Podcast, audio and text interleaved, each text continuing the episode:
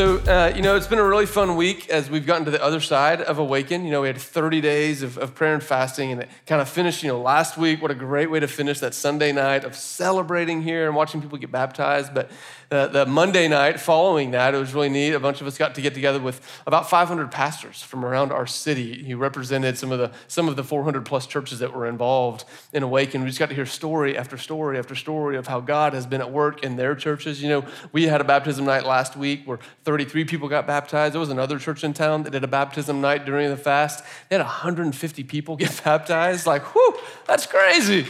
You know, it's like God is just at work uh, in our city. And this week it's been really neat. You know, we all have started sending out our postcards, and so we're starting to get some feedback from some of these postcards. And, um, you know, it's been kind of neat. A few people have handwritten letters, and they, you know, they didn't know where to send it because it's just that generic P.O. box on the postcard. And so they just mailed it, addressed to the person who wrote them a note, and sent it to the post office box. So we're getting these handwritten notes. Uh, I think about one that came in this week uh, this woman, she just, she started her note and she said, Dear Bob, I don't know who Bob is, but you know, Bob's the guy that wrote her postcard. So she said, Dear Bob, uh, I think your postcard ended up in my mailbox by mistake. She said, but I cannot tell you how timely and weighty the words that you wrote in your postcard were in my life. Thank you for taking the time to pray and for mailing this postcard. I'll make sure it ends up in the right post office box, you know, now that I'm finished with it. You know? I just thought that was so cool. I'm like, wow, that's amazing. Whoever Bob is, he got to like bless two different people, you know, because he mailed his postcard. You know, we got an email this week. This was really cool. There was a woman who she figured out that Ethos was connected to this because News Channel 5 did a story on Awaken uh, during the fast. And so she saw Ethos on there and she sent an email to questions at ethoschurch.org. And she said, I don't have a question. I just wanted to share with you kind of what happened in my life this week. She said, My husband was discharged from the hospital yesterday uh, for being suicidal. She goes, and then today he had to go back to work, and on the way to work, he got into a car crash. She said, So he's had an awful week and an awful day. And he came home from work and he went to check the mail and he pulled out this postcard from a random stranger who'd been praying for him for the past 30 days. And she said, I can't tell you uh, how important and how thankful I am for you guys. She said, because this encouragement was just what he needed to get through another day. She said, sincerely, a thankful wife. Like, guys, God is on the move in our city. Like, you know, and we've got to be careful here because it will be, be easy if you're on social media, if you're reading, it'll be e- easy to get swept up in some of the cynicism in our city. Like, yes, Thousands of people will get their postcard and go, ah, this is junk, throw it in the junk mail pile and roll their eyes. But thousands of people will get their postcard and their hearts will be softened to the love of God while they stand at their mailbox, just getting the everyday task of getting their mail. You see, thousands of people across our city are having their hearts softened to the love of God because of the way that He has moved not just us, but His people across Nashville to pray. And so the question we have to ask is man, what's next? Like, is God done? Was that just like this thing that He did? Like, what's next for us? And I'm convinced that for us to know where to go, we have to know who we are. We can't move forward until we know who we are. And I think knowing who we are will require us looking back and seeing where we come from. Now, I'm rereading a book that I've read many times uh, called Wild at Heart by John Eldredge. A lot of you may have read it before. And in the middle of this book, uh, uh Eldredge tells this story of a friend of his named Craig. He says Craig's life was radically changed when he was an adult, when he finally took on his father's last name. Now, Craig's story was that his father was killed in the Korean War when Craig was only four months old. And his mother remarried, and the guy that she married adopted Craig, and so he took on his last name. But this guy didn't have a whole lot of love to share with Craig. In fact, one of the only things he would ever say to him when he was frustrated, he said, Ah, Craig, you're about as worthless as a seagull. All they're good for is sitting and squawking and sh- fill in the blank. Can you imagine being a boy and growing up and hearing that from the guy who adopted you as your father? And so when Craig was an adult, he discovered who his father was. He discovered that his biological father was a war hero who gave his life trying to fight for others whose plans were after the war to go into the mission field to share the love of Christ around the world. And then he found out who his grandfather was, William McConnell. William McConnell was the first Protestant missionary to Central America who gave his life trying to take the good news of Jesus to people who never heard the name of Jesus. And this guy, Craig, finally took his father's name and it shifted something in his identity and the purpose of his life. You see, here's the reality for us as the church is I think that a lot of us We've been handed down a name that feels devoid of power and of meaning. You know, some of us have you've grown up in church and you showed up to church every single Sunday and there was a name on the church. It didn't matter what it was. For some of you, it was such and such Methodist church, Lutheran church, Baptist church, Church of Christ, Church of God, Catholic church. Doesn't matter. There's this name that's been handed down to us, fill in the blank church. And it feels like it's just this empty name that denotes a building where people go together on a Sunday morning. But I think that Jesus has so much more for us. You know, over the next few months, we're going to find our way forward by looking back at where we've come from. And we're going to work our way through the book of Acts because the book of Acts is the story of the birth of the church. And so we're going to read verses 1 through 11 tonight. Before we jump in, I'll give you a little bit of intro so you know kind of where we are in the biblical story. Uh, the book of Acts was written by this guy named Luke. And Luke um, was known for his attention to detail. He was a well educated man, he, he was a physician, a doctor in the first century. And uh, he's known because he wrote two different books in the New Testament the gospel that goes by his name, Luke, and then he wrote this book called Acts. And I love the way Luke writes because he gives careful attention to detail. At the beginning of the book of Luke, he's writing uh, to, to this guy, Theophilus. We don't know exactly who Theophilus is, but he tells him at the beginning of Luke, he says, Listen, I have carefully investigated all that I'm about to lay out to you. I've talked to eyewitnesses so Luke wasn't careless. He wasn't just writing down hearsay or rumors. He went to the eyewitnesses who were there when things happened and said, Hey, tell me about what you saw. And he tells Theophilus, he says, I'm doing this, I'm writing all of this down so that you may know the certainty of the things that you've been taught. And so Luke had an intention so that all those who would come to follow Jesus, both in his day and beyond, could have certainty about the historical story that they were leaning into. And so he writes the book of Acts and it is following the story of Jesus beyond the resurrection, the continually unfolding story of Jesus. And so let's read, starting in Acts chapter 1, we're going to read verses 1 through 8 to start.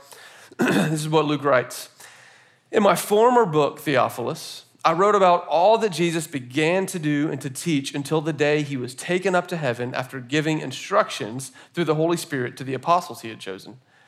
After his suffering, he presented himself to them and gave many convincing proofs that he was alive. He appeared to them over a period of 40 days and spoke about the kingdom of God. On one occasion, while he was eating with them, he gave them this command Do not leave Jerusalem, but wait for the gift my father promised, which you have heard me speak about. For John baptized with water, but in a few days you will be baptized with the Holy Spirit. And then they gathered around him and they asked him, Lord, are you at this time going to restore the kingdom to Israel? But he said to them, Listen, it is not for you to know the times or the dates the Father has set by his own authority, but you will receive power when the Holy Spirit comes on you. And you will be my witnesses in Jerusalem and in Judea and in Samaria and to the ends of the earth. This is the word of the Lord out of Acts 1. And so, what I want us to look at tonight uh, is kind of just Luke's intro and what I think is the definition he's going to give us of the church. And one of the things that struck me most as I read through this this week is, is, is, how Luke starts. He says, Hey, in my former book, Theophilus, I wrote about all the things that Jesus began to do. That word began just grabbed my attention in a different way this week. In other words, it's like Luke is saying, Hey, listen, the gospel that I wrote about the birth of Jesus, the ministry of Jesus, the crucifixion of Jesus, the resurrection of Jesus, hey, that was just act one in the drama that Jesus is unfolding. That was just act one in Jesus' story. He says it was the starting point for something brand new. You know, although this book, Acts, is commonly called the Acts of the Apostles, some say a more apt name for it would be the Acts of Jesus and the Holy Spirit. Because this is the continued unfolding story of Christ and his church working through the Holy Spirit. I don't know about you, but sometimes when I think about the story of Jesus, I think, okay, it all culminated in the cross and the empty tomb, and that was kind of the climax in the end, and then it was done. But that's not what Luke says. He says Jesus was just getting started by rising from the dead. He's just getting started by rising from the dead. This is incredible moment, and it's just the beginning, and so he has more. And so, what he's going to say, he's going to give us this definition of the church, an identity for us to lean into that will help us find our way forward. And this, this identity has three parts to it. Okay, the first part is this that the church is a movement of God's kingdom. The church, first and foremost, is a movement of the kingdom of God. Look with me in verse 3. This is what, what Luke says. After his sufferings, Jesus presented himself to his apostles, and he gave them many convincing proofs that he was alive. In other words, hey, this is real. This is happening. I rose from the dead. And it says, listen, he appeared to them over a period of 40 days, and he spoke about the kingdom of God. I want you to imagine Jesus has 40 days. He's risen from the dead. He's trying to prepare his followers for all that God is about to unfold through them. And he's got to choose wisely what he is going to speak to them about. And listen to what he spoke about. He didn't get them together and go, okay, guys, I'm going to tell you how to start a religion, okay? This is how religion works. Let me tell you what it's going to look like. He didn't get them together and said, okay, guys, um, let me lay out church politics and hierarchy for you. Okay, Peter, you're going to be the big boss. I'm going to put you at the top. And then, John, you're a little bit lower than that. Now, here's how it's going to be structured. Here's the policy. Here's the politics. He didn't do that. He also didn't say, hey, let me tell you about the buildings that you build. Man, these cathedrals you guys are going to make are going to be incredible. People are going to come from miles around just to see these buildings in the middle of cities that nobody goes into anymore. no, this is not Jesus' vision for the church. What did he talk about? He got them together and he spoke about the kingdom of God.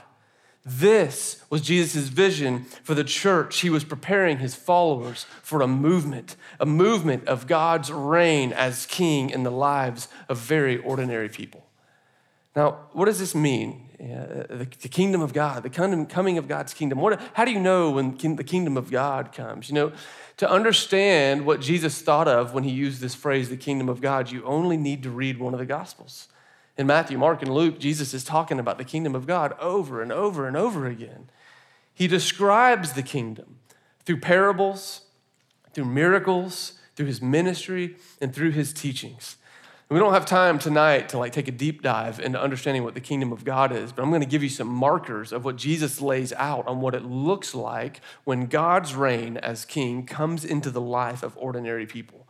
He says, Hey, this is what the kingdom of God looks like. It, it looks like the lost coming home. Everything we've been talking about for the last four weeks Jesus is telling these parables to describe hey, in the kingdom of God, those who have found themselves far away from where they want to be are shown how to get back to where they long to be with their Father. The lost come home. In the kingdom of God, sinners like me are forgiven. And the weight of my guilt is lifted off my shoulders because of the sacrifice and crucifixion of Jesus Christ. In the kingdom of God, the poor are cared for, the hungry are fed, the sick are healed, and the dead are raised. In the kingdom of God, demons and spiritual forces of evil are defeated.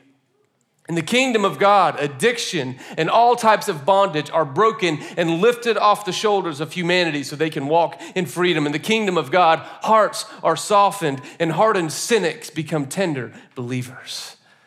This is what it looks like when the kingdom of God begins to advance in our midst. And Jesus says, You can see it, it's coming up all around you. This is what the kingdom of God looks like. You see, for Jesus, his vision of the church was anything but a static institution. It's a dynamic movement and an advancement of the kingdom, reign, and authority of God that has the power to shift both the physical and the spiritual worlds, all the way from individual peoples to entire, entire neighborhoods to entire nations. Man, if this is our understanding of the church, it begins to change a little bit how we talk about going to church. Hey, what are you doing tonight? Oh, I'm going to house church. hey, what are you doing tonight? I'm going to participate in a movement of God's kingdom reign that has the power to shift physical and spiritual realities. You want to come? It's going to be awesome. I want to be in on that. this is who we are, ethos.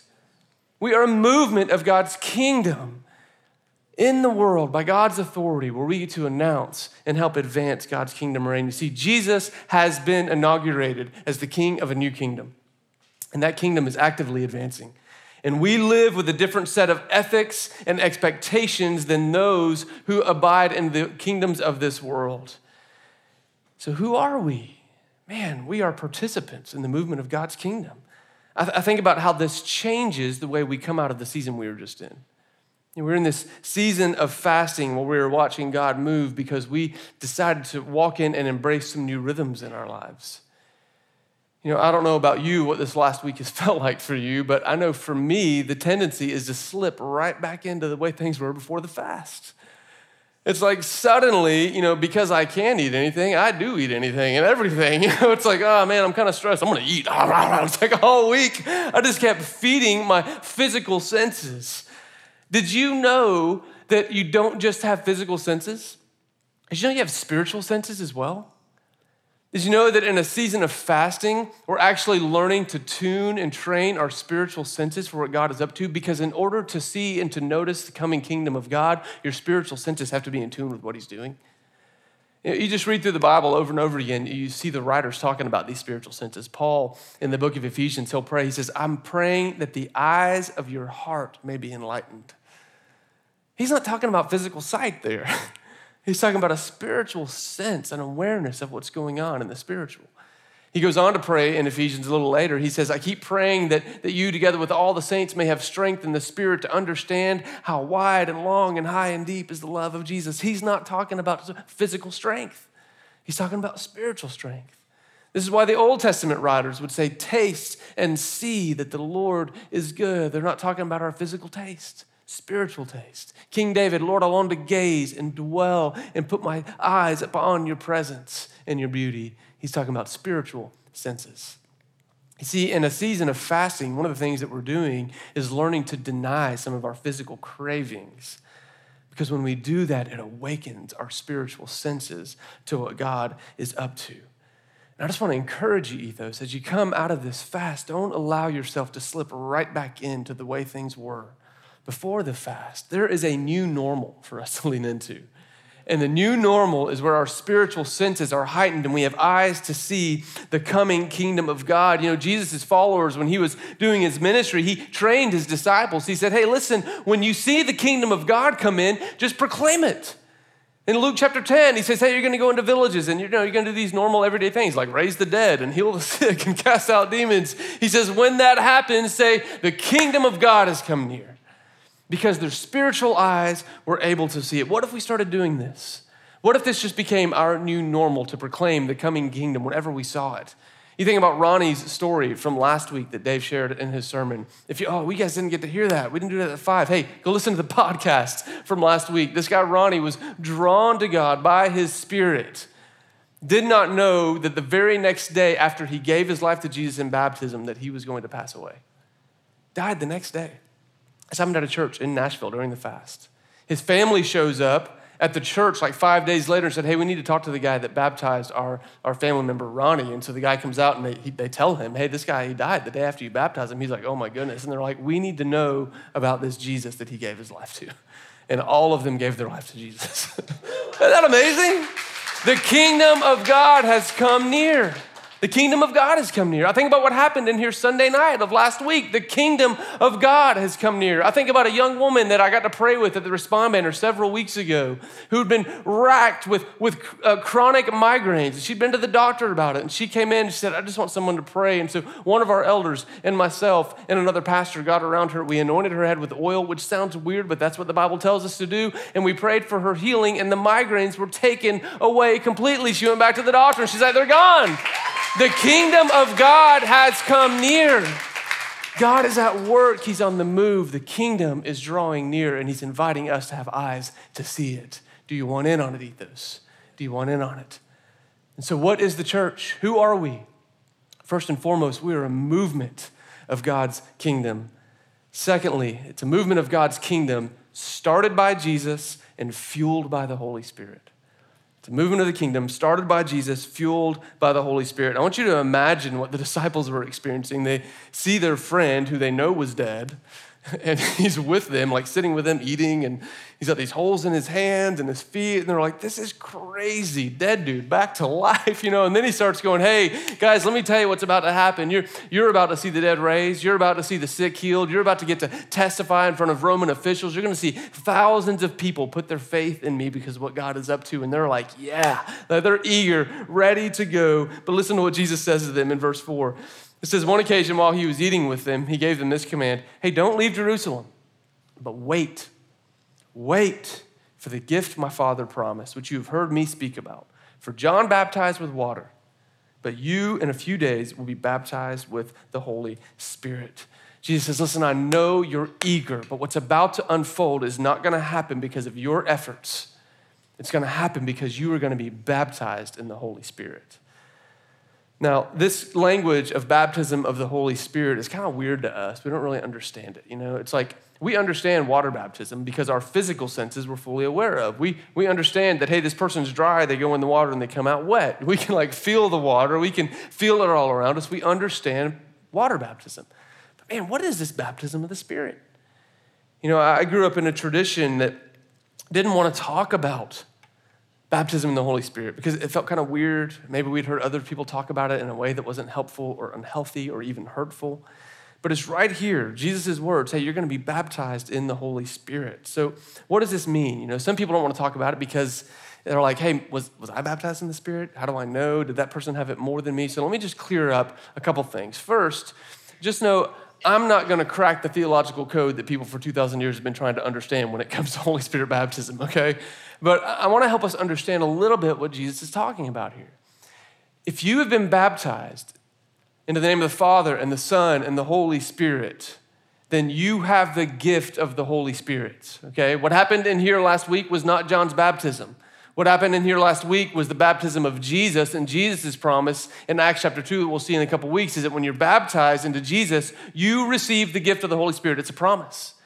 And so, if you're sitting here tonight and you've been baptized into Jesus, you have the gift of the Spirit living in you. You've been baptized in the Spirit. But why is it that sometimes we see people being filled with the Spirit in unique ways? Is that different? I had a mentor that explained it to me this way one time. He said, he said, Aaron, it's kind of like the pilot light in a gas fireplace. Now, if you don't know how that works, I'll explain it. I explained it to my boys recently. We were at someone's house. My boys are eight and six. They were looking in their gas fireplace. It wasn't turned on, and they're like so fascinated by it. And all of a sudden, my six year old goes, Dad, there's a fire in there. He was like so pumped because he saw the little pilot flame. It's just this little blue flame that's always there, it's always on. And the reason it's there is because all you got to do is turn the knob and it increases the gas flow into that fire, and then suddenly, you know, your fireplace fills up with flames. See, the Holy Spirit, the gift of the Spirit, it is like the pilot flame of God's presence within your heart. It is the promise to every believer. It's always there. It is the deposit guaranteeing your inheritance, is what Paul will say in the book of Ephesians. So the pilot flame is there. And yet there are times in our life where we are filled with the Spirit, and that's like the flame, just like kicking up. You know, eh, but how often does that happen? When does it happen? Well, Paul says we should ask for it all the time. In Ephesians chapter 4, he says, Hey, go on, keep being filled with the Spirit. In the Apostle Peter's life, we see it happen over and over again. He's filled with the Spirit in John 21. He's filled with the Spirit in Acts chapter 2. He's filled with the Spirit in Acts chapter 4. He's filled with the Spirit in Acts chapter 10. It's like over and over again. He keeps being filled with the Spirit. Because you see, the movement that Jesus was starting would be fueled by the Holy Spirit within God's people. That when we are baptized into Jesus, we are given the gift of the Spirit, and God, in His good grace, continues to pour out His Spirit on His people as we seek His face. You know, what's happening here is, is Jesus says, Hey, what is about to start will not, it, it will not be built on your efforts. It will be fueled by the Holy Spirit in your life. And we as a church continue to be fully dependent upon the work of the Spirit in our lives. Now, I think what's interesting here about the disciples is that they still don't quite understand. I think so often as humanity, we think in terms of like a big event or like a single episode or a single moment. And so he's like, hey, you're going to be baptized in the Holy Spirit. And they go, oh, the very next verse, is this when God's going to restore the kingdom to Israel? They're expecting this throne for King David to sit on. And Jesus says, no, listen, listen, don't worry about the timeline or the event or the thing that God is going to do. He says, listen, you will receive power when the Holy Spirit comes on you. Jesus is saying, listen, I started this thing by dying on the cross and coming back to life. It will carry on and be fueled by the work of the Spirit. But the disciples missed it. They thought the culmination of everything had already come and they were looking for some big event. And I think we kind of fall into that same trap sometimes. I know I do. I look at this season of fasting that we came through. And I know last Sunday night, man, I was just like pumped up. I walked out of here just like, wow, God, you're amazing. 33 people baptized, two hours of sustained excitement and worship and praise. I was like so pumped. I went home, I went to bed that night, and uh, my wife and I were like praying together and praising God. And I slept and I dreamt. I actually dreamt about people getting baptized last Sunday night. I was like, yeah, you know. And then at like, at like 4:30 in the morning. I, I just wake up. And I felt like God like woke me up. He said, he said, Jesus was saying to me this phrase over and over again, and I couldn't shake it. The phrase was, Aaron, we've only scratched the surface. Aaron, we've only scratched the surface. Aaron, we've only scratched the surface. Aaron, we've only scratched the surface. It would not leave me alone. So I got out of bed at like 4:40. I went to the living room, like, God, what do you want from me? I want to go back to bed. Like, why are you saying all this stuff to me? And he says, Aaron, we've only scratched the surface. And so I'm like, Jesus, did you not see what happened last night? I was like, 33 people gave their life to you. I was like, what more do you have for us? And this is the, the phrase that he gave me. He took me to 1 Corinthians chapter 1, where he says, Aaron, what no eye has seen, what no ear has heard, what no human mind can perceive, that is what the Lord has in store for those who love him. Do you believe it, Ethos? That there is more yet that God longs to do what we just finished was not about an event that culminated with a cap off worship night here at Ethos. It was a springboard into something new. The very next morning, Tuesday morning, same thing. God woke me up at like 4:30. I'm like, God, I'm tired. I want to go out to sleep. And I felt like I woke up with this image in my mind of the Cumberland River coming out of its banks and like flooding. But, uh, but the phrase that I heard was it's not a destructive flood, but a restorative flood. That as the waters receded, the soil was cultivated and ripe for new growth and for harvest. And I felt like Jesus saying, Aaron, the harvest is ripe. Will you ask the Lord of the harvest to raise up workers? You see, this season of fasting was not a harvesting season. It was about us remembering that our spiritual senses need to be awakened to the movement of God's kingdom and that we are fully dependent on the Holy Spirit to fuel all that God wants to do in our city. And the invitation to us is the same invitation that God gave his apostles. He says, Hey, listen, just wait. Keep waiting on the Spirit, be dependent upon the Spirit. Now, if you're sitting there going, Okay, what does that look like? You know, I'm willing to bet that some of you adopted new rhythms during this season of fasting. And I want to encourage you don't just slide back in again to the old normal, adopt the new normal. I'm not saying you have to keep fasting every day all the time. But man, some of you, like for the first time ever, you got up early to spend some time in praying for other people. You don't have to stop doing that. You don't have to stop praying for that list of names that you got. Some of you, God moved you in your heart to keep praying for those people. Keep praying for them and start adding new names to the list. Let's keep being dependent upon the Holy Spirit to move us. Let's not numb out our spiritual senses with entertainment or food, but keep pressing into the Lord as the Holy Spirit keeps leading us. I keep praying that coming out of this season of fasting that the Lord will give us a new normal of what life with him can look like. A normal or dependence upon Him, an earnest pursuit of Him is not limited to a special season each year, but it's just the way that we live life as people who are fueled by the Spirit. And so, who are we? Who is a church?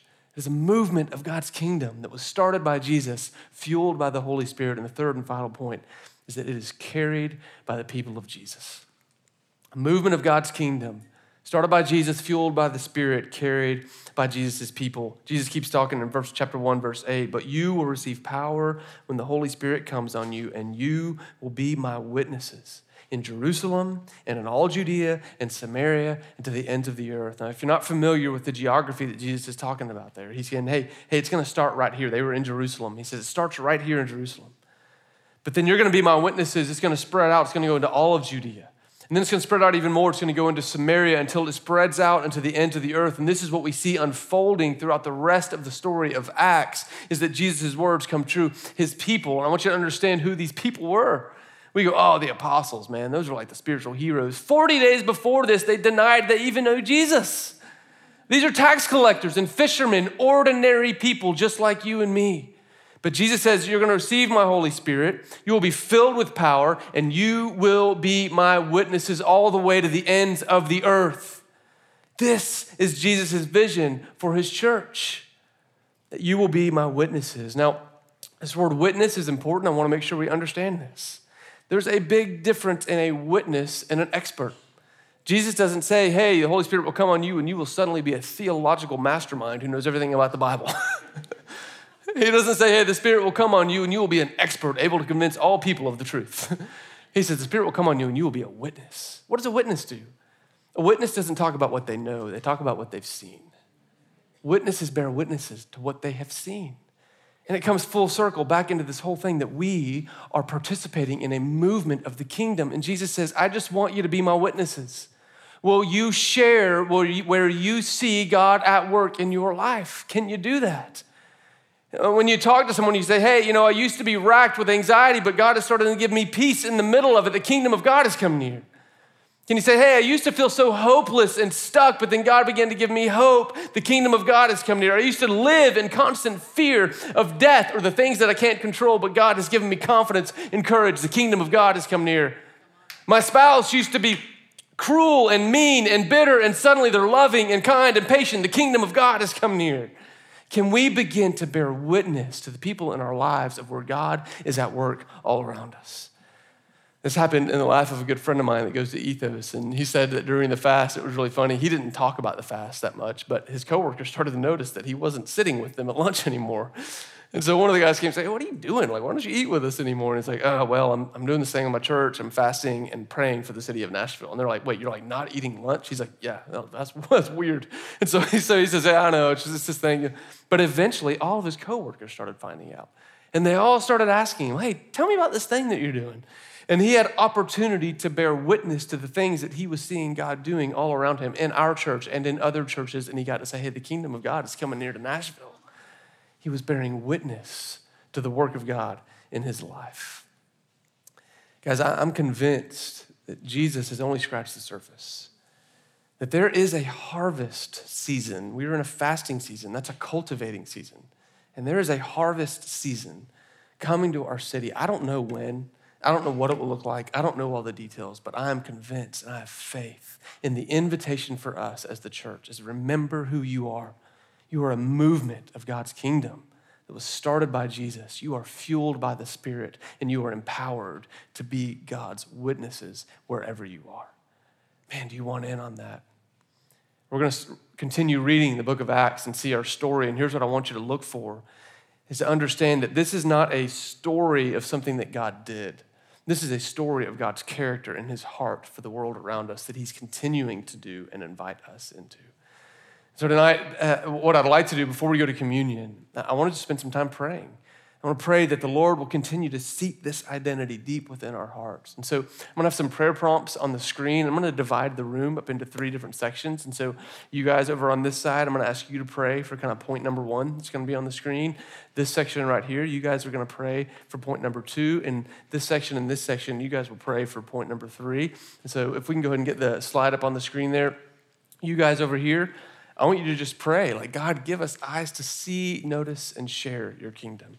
You guys, let's pray, God, fill us each day with your Holy Spirit. Not just us, like, but God's church, the big church in Nashville, not just ethos. And for you guys, Jesus, give us courage to be your witnesses in our city. So go ahead and get with two or three people around you and start praying through these prayer points, and I'll kind of call us back together for communion here in just a few minutes.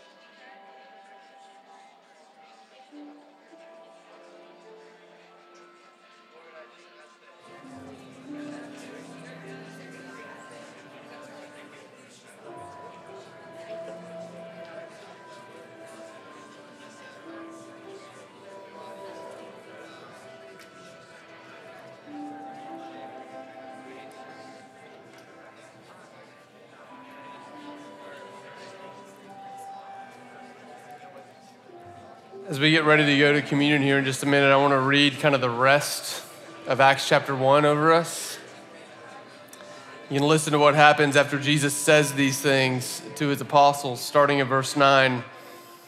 Luke writes After he said this, Jesus was taken up before their very eyes, and a cloud hid him from their sight.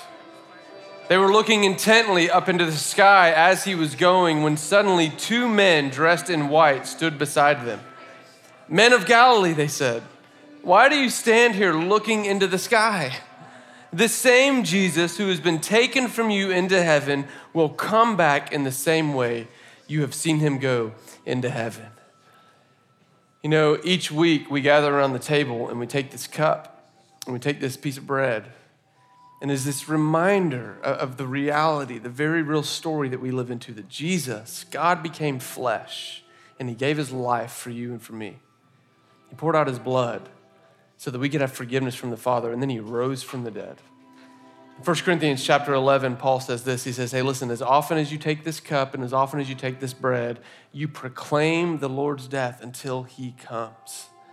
That as we take this each week is one of the ways that we proclaim that we bear witness to one another and to the world around us, to the reality that Jesus has come, that Jesus is coming back, and we're in the time in between getting to see the kingdom advance. So I invite you to stand with me. I want you to stand with me. We're going to say a simple prayer together before we go to the table. I just invite you to repeat after me Christ has come, and Christ will come again. Christ has come and Christ will come again. Lord, prepare us to be your people to bear witness as we wait for your return. May we actively be filled with your spirit and see the movement and the advancement of God's kingdom. Equip us to bear witness, Lord, as we gather now around the table to proclaim your death and your resurrection in the name of Jesus. Amen.